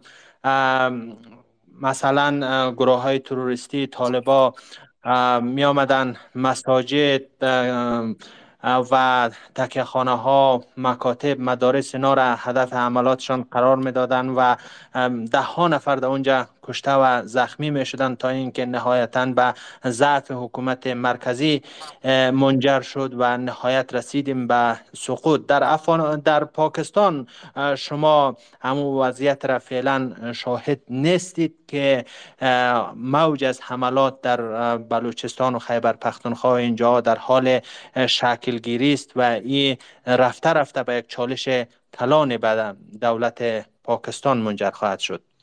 بفرمایید. بله از نظر فکت ها از نظر منطق و دلیل اگر ببینیم همینطور است این سیاست، راه سیاسی قانونی پاکستان راه خودکشی است. و ما این بار بار، تکرار میکنیم اینجا در پاکستان، در مطبوعات، در پارلمان، در بیرون از پارلمان، متاسفانه اینا گوش نمی کنند بلکه اتهام میزنند که ما گویا با پاکستان با مخالفت با سیاست قانونی پاکستان با خیانت مرتکب میشیم که ما امی مسئله را انتخاب می‌کنیم. مگر واقعا نمیطور است این راه خودکشی است. برای پاکستان طوری که ملک صاحب گفتن فرمودن واقعا بحران خیلی بحران و عمیق در پاکستان وجود داره. این بار اول هست که حتی در ارتش پاکستان امی ستاد کل جدید که ترفیع میافت اینطور رقابت صورت گرفت در بین جنرال های کلان که یعنی ابو جنگ سالاری تقریبا به نظر آمد اینجا بار اول این ارتش بود که از طرف انگلیس ها ساخته شده بود بسیار با دیسیپلین معروف بود. مگر این بار ما دیدیم که اینا با, یک دیگر اینطور رقابت کردن که تلاش کردن تا یک coup انجام بده. یعنی یک گروهشان عمران خان ربریش میکرد دیگرش شهباز شریف و بسیار اینا در بین اینا خو این بسیار وضع مشکل است برای پاکستان مگر متاسفانه جنرال های پاکستان اینطور فکر نمی کنند اینجا آقای نواز شریف رهبر برجوازی ملکی بالخصوص برجوازی پنجاب یک رهبر مستندش هست و امی برجوازی پنجابی پشت سر اونها استاد هست و دیگر برجوازی بیروکراتیک برجوازی جنرال ها هست که اونا فکر می‌کنند که آنها به حیث هسته اصلی دولت پاکستان کشور را رهبری کرده می‌تونند و سیاستدان سیاستدان اگر خواسته باشند سیاستمدارها باید یک به مسابقه زیر دست جنرال ها کار کنند خو اونا را اجازه میتن اگر اونا می‌خواهند که سیاست کشور را تشکیل بدهند. پالیسی های پاکستان را او را جنرال ها اجازه نمیتن مگر بار اول است که در پنجاب که یعنی بیس اصلی ارتش هم است بیس اصلی آقای نواز شریف هم است. عمران خان را اینها آورده بودند که جلب نواز شریف را بگیرند.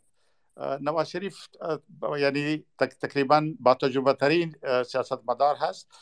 که پنج ستاد کل ارتش را نصب کرده هست هنوز.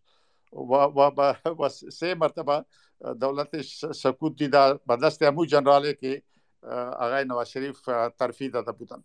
خب این وضع برای پاکستان خیلی مشکل است مگر متاسفانه جنرال ها را ما دیدیم در 1971 وقتی که بنگلادش به میان می آمد ما در پیشاور بودم و فعال سیاسی بودم. یادی ما هست اینا هیچ ما انتقاد می‌کردیم اینا نپذیرفتن تا کشور را یعنی دو نیم کردن. پاکستان تجزیه شد بنگلادش و غیره. عالم فکر می‌کنم این وضع برای پاکستان خیلی خطرناک است و ما فکر نمی کنم که انتخابات آزادانه صورت گرفته می‌تونه چرا که ارتش اجازه نمیده آنها دست نشانده خود حکومت های دست نشانده خود نگاه می‌کنه. ابی صدر اعظم فعلی را ببینید که در ابی اینجا اینا یک دانشگاه یا پونتون ارتش دارن در اسلام آباد NDU National Defense University. و علی با سیاست مدار اونجا درس میتن. اونا سیاست مدار اونجا تحصیل می‌کنن تا نظریات ارتش را جذب کنند و بعد از او برای اونا وظیفه داده میشه طوری که صدر اعظم موقت قانونی هست. آقای کاکر خب وضع خیلی مشکل است و به نظر ما سیاست بلملی بسیار مهم است. چرا که اگر امریکایی ها و بریتانیا و غرب امی سیاست خود ادامه داد جنگ دویمی به اصطلاح ضد تروریسم آغاز خواهد شد. تی تی پی و داعش فعالیت هایش جواز فراهم ساخت برای مرحله دویم جنگ توریزم و درون ها برخواهد گشت با می منطقه ما. و نمی‌فهمم که جامعه چی خواهد بود مگر طوری که صاحب گفتند وضع خیلی وخیم هست و خطرناک هست. تشکر. سه نفر از مخاطبا را اینجا داریم. بان روزبه. بفرمایید خیلی کوتاه خلاصه و در طول سه دقیقه. برداشت شما البته تایتل اینجا که من دیدم رابطه افغانستان و پاکستان است. نقش طالبا در رابطه که با پاکستان دارن. یکی از شرکت کننده گفت که ایالات متحده گروه طالبا را تمویل می‌کنه. من تقریبا مخالف این نظریه هستم گروه های مثل طالب در طول تاریخ افغانستان هر گروه ناتوانی که بوده از کشورها و بر قدرت ها تا کشورهای منطقه برای تامین علایقشان استفاده شده. و وقتی علایقشان برآورده شده این گروه ها معمولا رها شدن منزوی شدن به حال خود رها شدن در افغانستان و ما در طول تاریخ افغانستان دیدیم. ایالات متحده طویل ترین جنگ و گزافترین و قیمت ترین جنگ خود را در طول افغانستان در طول تاریخ خود در افغانستان داشت که اقتصاد حتی امریکا را خلاب ساخت و راه سهل ختمی جنگ در افغانستان همین موضوع مصالحه بود. چرا که ایالات متحده طوری که میگه علایقش سنا القاعده و دیگه گروپ ها بودن و فی الحال افغانستان برای امریکا اولویت نداره. بنان مصالحه رای بود که افغان از افغانستان خارج شد. و پاکستان نیز ما از عین محاسبه و عین چیز را باید در قبال طالبان استفاده کنیم. محاسبه رابطه بین پاکستان و طالبان در حالی بود که طالبان همیشه به نوع دستشان در زیر دست پاکستان بود در گذشته ولی حال طالبان در افغانستان به قدرت رسیدن به نظر من دست از اونا اندکی روی دست پاکستان آمده. یعنی طالبان حال من حیث مقتدر در افغانستان در منطقه گزینه های از پاکستان را داره کشورهای مثل روسیه است مثل چین است حتی ایران است که می‌خوان طالبا را به سمت خود متمایل کنن. و حال برای طالبا از پاکستان کرده اهمترین موضوع کسب مشروعیت است چرا که حکومتشان دو سال است که در قدرت است و اینا هیچ کشور تا پاکستان زر نیست بنا به خود اونا را به مشروعیت بشناسه. بنان مشی حکومت طالبان حال تامین منافع پاکستان یا عملی ساختن خاص پاکستان نیست بلکه کشور است که به اونا مشروعیت بده. ما این را شاهد بودیم به روز جمعه در نشست فرمت مسکو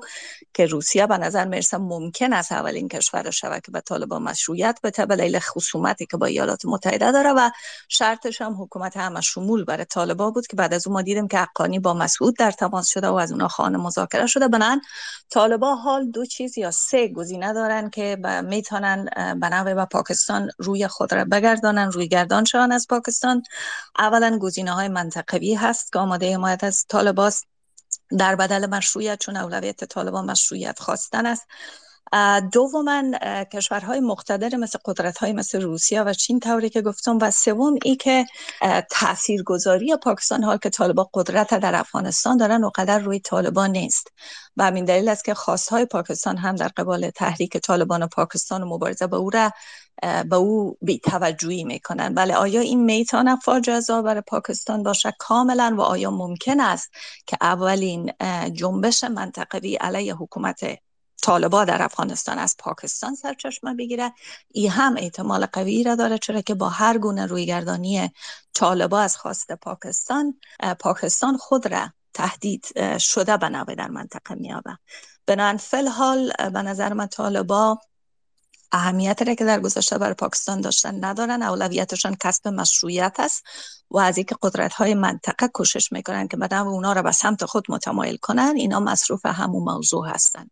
و اما اینکه آیا ایالات متحده دوباره دخالت می‌کنه؟ بدون شک هم رقمی که آقای خطک گفتن وقتی کشورهای منطقه دوباره دخیل میشن یا کشورهای جهان که علاقشان به با رشد تروریسم در افغانستان چی شود؟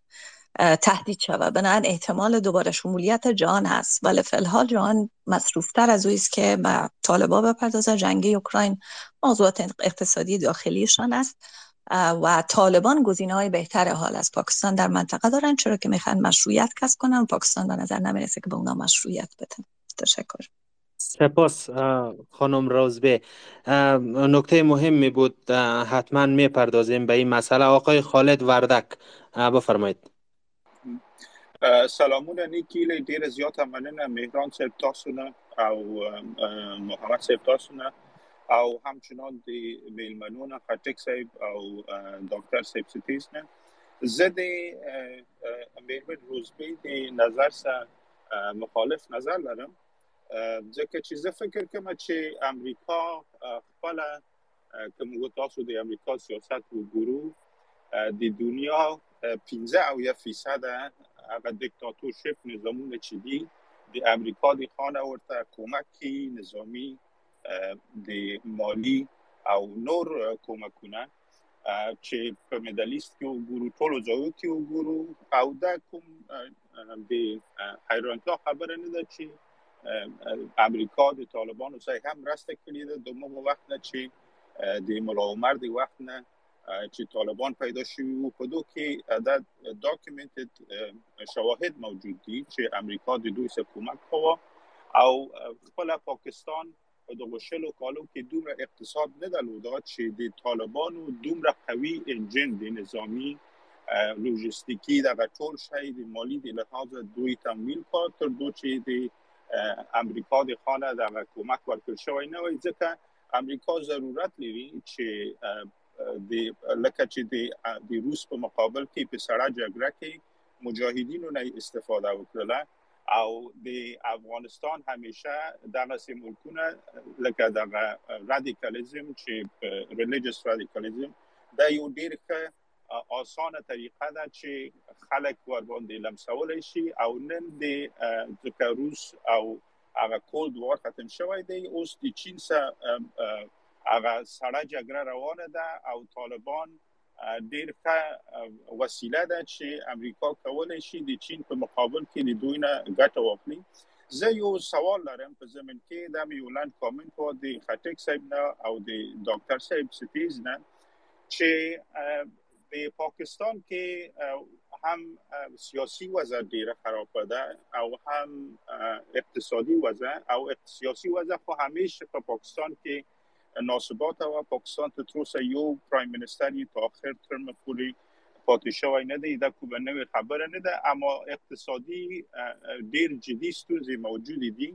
او له بل خوا پاکستان کې د ازادي خوا نهضتونه خصوصا د BLM د Baloch Liberation Movement یا نور د پښتانه اوس د ازادي خبرې کا آیا د پاکستان په یو مقطع زمانی کې د دوه هیواد تجزیه ممکنه ده او یا داسې قرایلی لیدل کی او کی یعنی په کوم شرایط برابر کیږي چې دغه مثلا د پاکستان یو احتمالي تجزیه ته زمينه برابر شي؟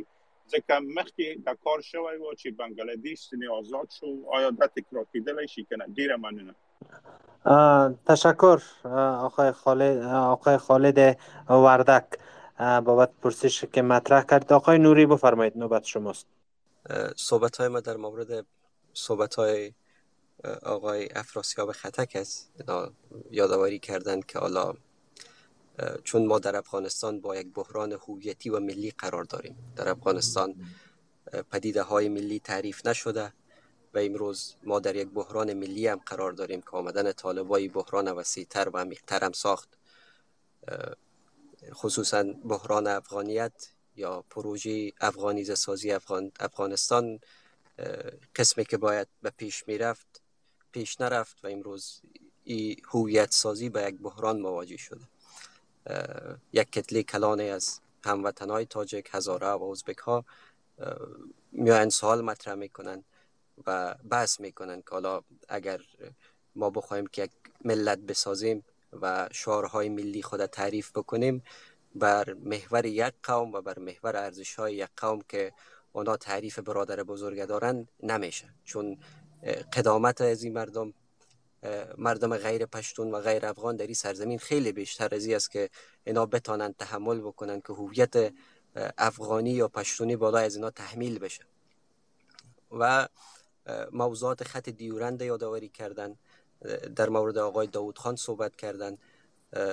یکی از مشکلاتی که داخل افغانستان ایجاد شد و پاکستان در موضوعات استراتژیک خود مداخله در افغانستان را مطرح کرد. موضوعی بود که حالا ما می‌دانیم در جریان دو جنگ جهانی اندی ها که پاکستان هم وقت مربوطش می‌شد اینا سهم بسیار عمده ای داشتن هم در افریقا جنگیدن و هم در قسمت های از اروپا اینا جنگیدن.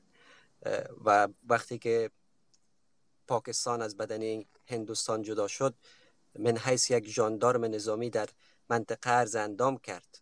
وقتی که داود خان بعد از کودتا رفت به پاکستان بر به امریکا از امریکا تقاضای سلاح کرد و موضوعات دیورند پیشکش کرد. با وجود که امریکایی‌ها در وقت تقاضایشانی بود چنان که از حاکمیت آقای ظاهرشاه حمایت کردند چندین بند ساختن پروژه را روی دست گرفتن می‌خواستند که در حکومت آقای سردار داود خانم پروژه ادامه پیدا بکنه و اینا حمایت مالی بکنن از افغانستان. اما آقای داود خان رسما از امریکایی تقاضای سلا داشت تا در مقابل جاندارم امریکا که پاکستان است مبارزه بکنه و جنبش را ایجاد کردن. که سبب ازی شد که پاکستان تحریک بشه و مشکلات ایجاد شد که طالبات از پاکستان از هر فرصت استفاده بکنه تا حکومت مرکزی افغانستان صدمه بزنه. من از هم از آقای دکتر صاحب ملک و هم از آقای افراسیاب تقاضا دارم در مورد بحران هویتی که امروز در افغانستان ایجاد شده اگر صحبتی داشته باشند و یک راه حل در این مورد اگر اینا ارائه کرده بتانن خیلی ممنون میشم. تشکر آقای نوری. گرچند بحث هویت به موضوع این هفته برنامه ما ربط نمی‌گیره. ما کوشش می‌کنیم در برنامه آینده به این موضوع هم بپردازیم. آقای ستیز نکته را البته بانو جمشدی هم اینجا هستند بانو جمشدی پس از صحبت های مهمان ها به شما برمیگردیم. آقای ستیز نکته را که بانو روزبه در صحبت هایشان مطرح کردند که افغانستان و طالبان حالا دیگه از اولویت برای امریکا برخوردار نیست و در واقع پدیده به نام طالب و زبالدان سیاست خارجی آمریکا انداخته شده و او روایت جهاد را که شما پیشتر ازش یاد کردین در اصل دیگه از حمایت آمریکا برخوردار نیست آیا واقعا چنین است؟ خب ببینین ما هر دو هم خطک صاحب و هم ما تلاش کردیم که از لحاظ تاریخی هم به مسئله بپردازیم و هم از لحاظ سیاست های معاصر و مبحث افغانستان و این ژئوپلیتیک بسیار پیچیده بپردازیم. ببینید در ایالات متحده امریکا یک نگاه رسمی دولت ایالات متحده امریکا به قضیه است و یکی هم نگاه در واقع نهادها و ساختارهای پنهان یا استخباراتی ایالات متحده امریکا با مباحث است.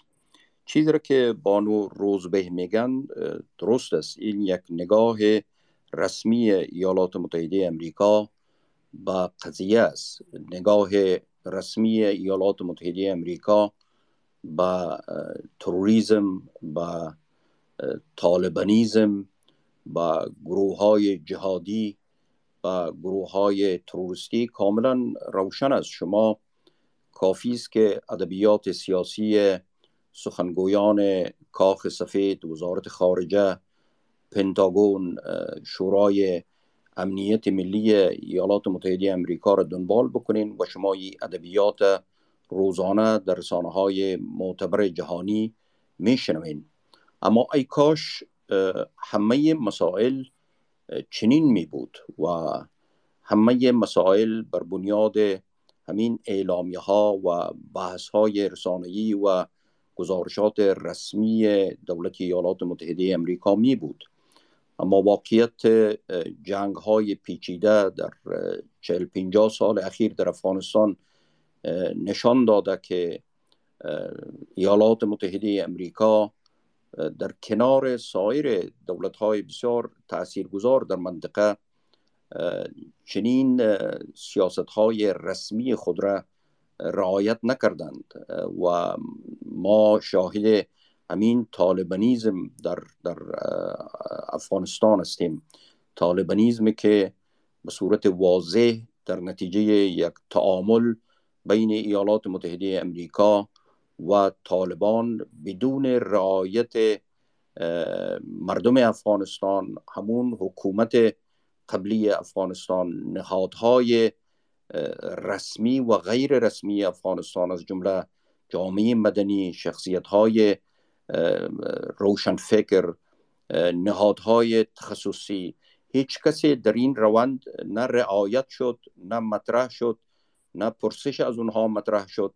فقط یک قرارداد در دوها به امضا رسید و مطابق از او همه ساختارهای 20 سال اخیر در افغانستان در ظرف یک هفته از هم پاشید نهادهای نظامی تخلیه شد رهبران نظامی استخباراتی و امنیتی ایالات متحده امریکا و ناتو در افغانستان همه امتیازات را به طالبان فرستادند و گذاشتند و خود به گونه غیر مسئولانه افغانستان را ترک کردند ببینید در حقوق بین الملل جنگ و پیامدهای جنگ از خود تعریف داره. جنگ تعریف جنگ این است که هر آن کسی که استراتژی و فکر جنگ را منابع جنگ و میدان جنگ را تضمین و تعیین می‌کنه خلاق جنگ است و مسئول برای پیامدهای این جنگ می باشد. حالا شما من این پرسش از شما پرسان می‌کنم که آیا خالق جنگ و این جنگ تروریزم در افغانستان مردم افغانستان بود؟ آیا منابع جنگ را مردم افغانستان تمویل می‌کرد آیا میدان جنگ را مردم افغانستان تمویل می‌کرد نه.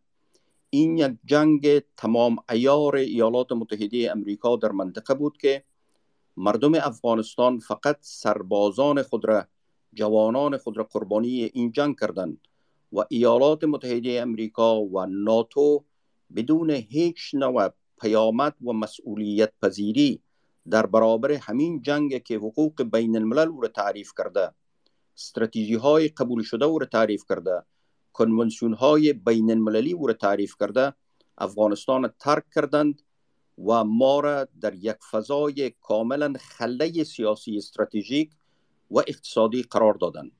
حالا شما به این پرسش پاسخ بدین که خالق این جنگ کی بود و پیامد این جنگ را کی به عهده گرفت و این جنگ را و این 20 سال و این همه تلاش های مردم افغانستان آرزوهای را که به سر می پرورانیدند در یک تفاهم نامیه که مشکلات تکنیکی داره مشکلات حقوقی داره مشکلات مشروعیت داره در بیرون از کشور به گونه غیر مجاز بر مردم افغانستان تحمیل شد. آیا امین است؟ سیاست رسمی ایالات متحده امریکا؟ به هیچ صورت نه. بنان ما وقتی که میگیم طالبانیزم یک پدیده امریکایی است منظور من هزمین است که اگر بدون این معامله ما چیز را به نام طالبانیزم در افغانستان شاهد می بودیم به هیچ صورت نه. بنان پاسخ ما این است که اگر ما به مسائل یکی به صورت کلی و رویی آن می پردازیم و یکی آن ما بحث عمیق استراتژیک را به بار می آوریم اگر شما به بحث عمیق استراتژیک مراجعه بکنین به صورت دقیق باید تمام جوانب یک جنگ را عوامل بازیگران میدان استراتژی داکترین و تمویل کنندگان آن را به بررسی بگیرین. غیر از او تحلیل ما مشکل خواهد داشت. سپاس. تشکر. آقای ستیز آقای خطک می‌خوایم که شما به دو نکته در صحبتهایتان اشاره بکنید. یکی این که مسئله تجزیه که آقای وردک هم از او یاد کردن پاکستان در می تاریخ کوتاهی که داشته تجربه یک بار تجزیه را داشته و او هم جدا شدن بنگلادش از پاکستان بوده. با این اوضاع خراب اقتصادی و سیاسی که در پاکستان حاکم است. فکر می‌کنید سرنوشت تجزیه در انتظار پاکستان است؟ این یک و دوم این که در صحبت های پیشتر شما هم آمد این که مثلا مجاهدین به کمک پاکستان و با حمایت پاکستان در برابر شوروی جنگیدن و رفتن کابل که قدرت به دست بگیرن نهایتا از پاکستان روی گردان شدن. و حالا طالبان را شما گفتید که احتمال یک از پاکستان روی گردان شوه خیلی کم و بسیار ضعیف است و این مدا... جار جنجال ها و تنش های را که ما شاهد هستیم کلا ظاهری است و برای فریب اذهان عامه. اما نکته که مطرح شده از طرف مخاطبا این است که طالبان فعلا که قدرت را در افغانستان به دست گرفتن اولویت های دیگر را دارند. غیر از منا... تطبیق منافع پاکستان در افغانستان و مهمترین و اولویت ها به رسمیت شناخته شدن است. و در این حال مشتری های خیلی زیاده در بین قدرت های دنیا و قدرت های منطقه داره که می‌تونه بدیل بسیار خوب و مناسب برای طالبا باشه در برابر پاکستان. بفرمایید. ما حتما با ابی سوالات می‌پردازم. بالخصوص ابی سوال دومی را که شما مطرح کردین ایرا اول می‌گیرم و, ایرا یک کمی ارتباط میتم با تبصره خانم لینا روزبه که اونا یک مسئله خیلی مهم را تذکر دادن و جواب دکتر شب ستیز خیلی منطقی بود و با اتفاق دارم نظر هستم با اونا. چیزی که اونا گفتم یک, تن، یک کم اضافه می‌کنم که ببینید هم یعنی این چیزهای موثق هست که 40 میلیون دلار یک هفته طالبان بگیرند از امریکا. چرا؟ یعنی دلیلش چی؟ ای که اینها با داعش جنگ دارن. از همین خاطر طوری که ارتش پاکستان اینجا در سالهای گذشته پول می‌گیره و می‌گفت که ما مصروف عملیات هستیم و عملیاتی هیچ مصنوعی بود تقلبی هیچ عملیات نبود مگر پول می‌گیره همینطور علی طالبان و امریکا این کار را و امریکا یک کمی طالبان را نرمالایز می سازه خب مگر ما دلیل دیگر اشاره می‌کنم این مدل افراطی طالبان چرا اینقدر مدل افراطی را اونا تاکید می‌کنن؟ مثلا اپارتید جنسیتی در قرن بیست و یکم بیست اول. چرا چرا این مدل افراطی این ای اصلا و این ای تنها نه که این مدل افراطی طالبان سرش داعش هم است اگر طالب یک کمی پاسو پیش میکنه عقب نشینی میکنه داعش میگه که نه از اسلام منحرف شدن و صفوف طالبان را میگه که نه با ما پیوندید که بپیوندید که جهاد را ما رهبری کنیم این چرا ابی فکر میکنم این یک استراتژی خیلی خطرناک ای که چین و روس مثلا اونها مجبور هستند که به امی مدل افراطی یا برزمند اگر میرزمند یک جهاد جدید آغاز میشه. اگر نمیرزمند خو امی مدل جدید نفوذ میکنه در آسیا مرکزی تاجیکستان ازبکستان ترکمنستان و دیگر کشورهای آسیا مرکزی و شنجیان چین. طبعا اونها تعامل کرده نمیتونن این مدل افراطی را از خاطری که پیش پیشتر دموکراسی را آورده بودن هدفش این بود که ابی کشورها که در اونجا دموکراسی نیست اونها مجبور شوند که یک عکس را نشان بتن او نشد علی مدل مذهبی افراطی را آوردن.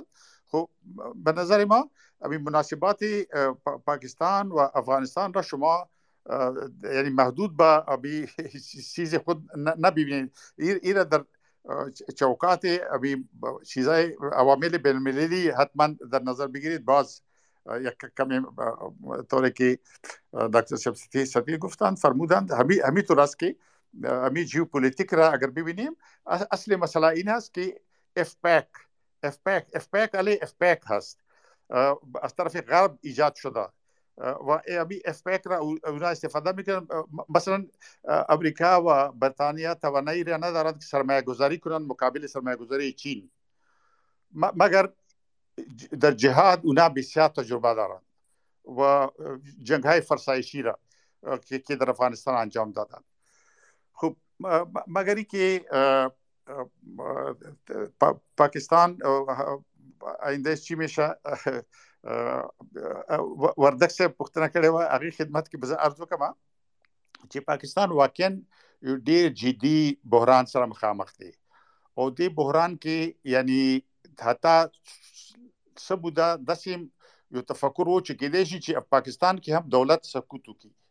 او پاکستان خو نوې هیواد دی د کې هغه داخلي مضبوطیا نشته چې کوم مثلا افغانستان کې شته ایران کې شته چین کې شته حتی هند کې شته نور هیوادونو کې شته پاکستان کې نشته دا خو اردو یعنی ارتش چې یو قسم ته اوس هغه زور د طاقت دی چې هغه نیولې دی پلاس کې مګر کا پاکستان کې دولت سقوط کوي نو بیا د پاکستان یو والی باره کې سوالونه پیدا کیږي او خصوصا بلوچستان کې خو یو جنگ روان دی یو لوی جنگ دی درې سیمه پاکستان کې چې دی؟ هغه چې ورته مونږه پیریفری وایو انګریزي کې. یعنی چې کوم دی مرکزی دولت دی چې کوم پرمختګ لار د هغه نه بیرون دی. هغه کې بلوچستان دی بلوچ منطقه بلوچستان کې بلوچ نشین سیمه پښتانه دي پښتونخوا کې خصوصا د پخوانی قبایلی سیمه اشیروي سیمه فاټا به چورتوي ډیورانت کرخه سره نږدې سیمه او دریم چې د ګلګت بلتستان دی چې دا هیڅ د پاکستان په اساسي قانون کې د دې تذکر نشته. دا کشمیر چې دی کشمیر بل بیا خپل دولت د پاکستان چې کوم اداره کوي کشمیر هغه کې خپل دولت شته او خپل اساسي قانون شته. مګر ګلګت بلتستان هیڅ اساسي قانون نه لري. دا دا یعنی پاکستان پر ټولو ساحو کې ټول نه ضعیفه نقطه دا د ګلګت بلتستان ده دا چې د اوس چې تاسو ګورئ چې چین او د هند په منځ کې تنش زیات شوی دی او ته نظامی شکل غوړه کړی دی هغه وجه دا ده چې چینیانو سره تشویش وو چې چرته هند ماجراجوي ونه کی په دې سیمه باندې حمله وکړي ګلګت بلتستان باندې چې د چین کاریدور بندولو لپاره او غرب هم حمایه کی لہذا چین خپل قواوی ډېره په لداخ کې راوستي او هندستان مشغول کړو په نظامی توګه باندې. دا د لپاره چې نو دا درې سیمې داسې چې د کې دا خطر شته. خو ما تاسو ارزو کو چې ډېر په دې پورې اړه لري چې غرب څه کوي. ځکه چې دا پاکستان چلول اوس پورې غرب دی. د پاکستان سیاستونه د غرب سره ډېر عمیقاً تړلي دي. نو چې غرب خپل ایجنډا اوس بخې بیاي او پاکستان دې ته آماده کی چې چین خلاف که پاکستان ودرېږي بیا خو غرب مکمل پاکستان سره دوستی په هر قیمت په پالي ځکه چې خو پاکستان لپاره دا مشکل ده چې چین سره دښمنی وکي خو بیا تاسو زړه کوم چې پاکستان دومره آمادګي نه لري. تاسو ارقام یو تاسو وایم چې تاسو په دې کوشش کوم چې تاسو وضاحت وکم. پاکستان چې کوم صادرات دي صادرات عالمی تجارت بین المللي تجارت او صادرات مهم دي کنه نو صادرات پاکستان چې امریکای ته لري نو اوس پورې دا 8 میلیارډ ډالر اوس دا 1300 کالو کې 12 میلیارډ ډالر دي او اروپאי اتحادیه ته چې پاکستان صادرات لري دا 8 میلیارډ ډالر دي 6 میلیارډ ډالر صادرات د غرب ته لري. او چین ته د پاکستان صادرات شي د 3.4 میلیارډ ډالر تاسو ګورئ چې 3 میلیارډ ډالر او چې 6 میلیارډ ډالر نو پاکستان آبادګي نه د نیولې دي لپاره چې د غرب نه ځان بیل کی په غرب باندې اتکا دومره مضبوطه ده چې پاکستان ډیر نشي رابېل دي او بحران ډیر داخلي دي داخلي بحران ډیر عمیق دي مګر دا چې تجزیه کیږي وکنه دا لا د نږدې وخت کې مطرح نه ده وګدي مو دي کې دا, دا امکانات ټول شته دي بانو جمشیدی. بفرمایید. از شما میشنویم. سلام به همگی و تشکر که فرصت دادیم. من در حقیقت سوال دارم و هر کدوم از بزرگوارایی که سخنرانی می‌کنن می‌تونن که جواب بدن.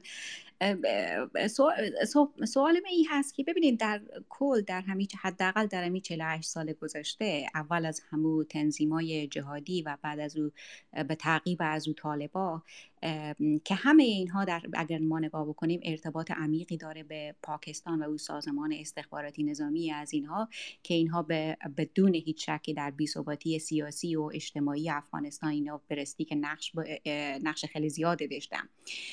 و و تجارب هم حداقل تجارب تاریخی یعنی چند چهار دهه هم نشون میده که این کشور بیشتر به سمت همو منافع خود خود نگاه کرده. حتی اگه به قیمت ثبات افغانستان بوده که ما در او هم به نوعی شکی نداریم.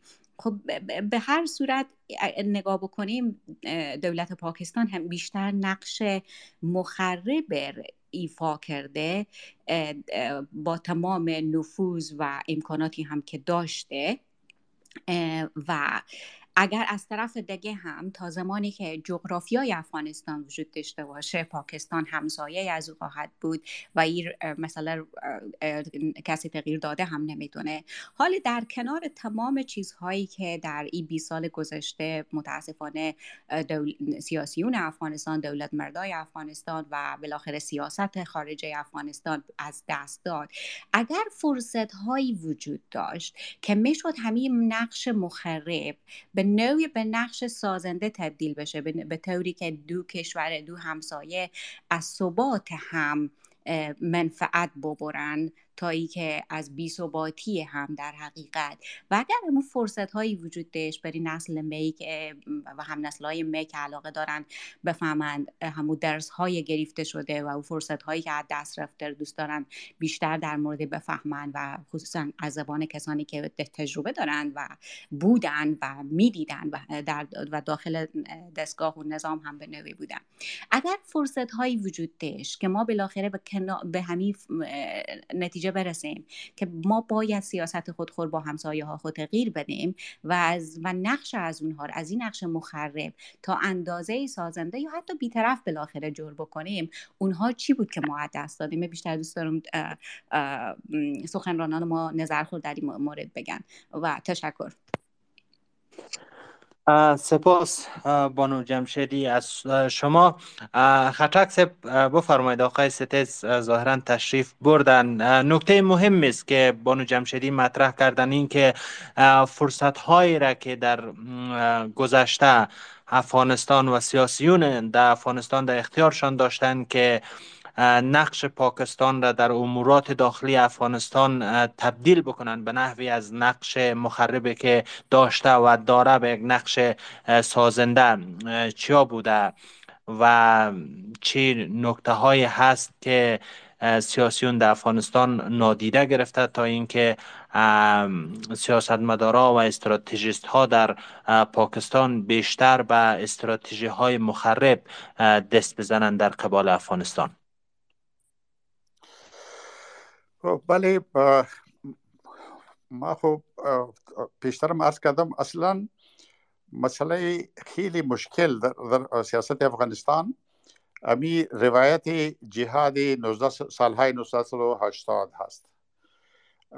این, این اون روایت را اگر افغانستان یعنی از نظر انتقاد دوباره نمی بینه یعنی تجدید نظر نمی کنه بسیار مشکل است که برای از امی مشکلی که فعلا داره چرا که امو تمام کردیت امو جهاد افغانستان را ISI گرفت جنرال پاکستانی کتاب ها نوشت هر یکیشان خود را ناپلیون ناپلیون نشان دادن که گویا ما شوروی را تجزیه کردیم ما طور کردیم ما طور کردیم.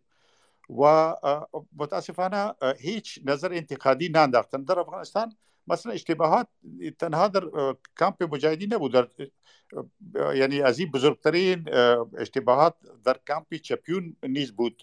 مگر در چپیون اینطور بود که انتقاد صورت گرفت. در خود داخل مثلا رئیس جمهور نجیب الله یعنی امو چپ افراطی را زیر انتقاد آورد و حزب دموکراتیک خلق حزب وطن ساخت. بسیار چیزها را تغییر داد. کتاب هم نوشته شد بسیار مباحثات صورت گرفت.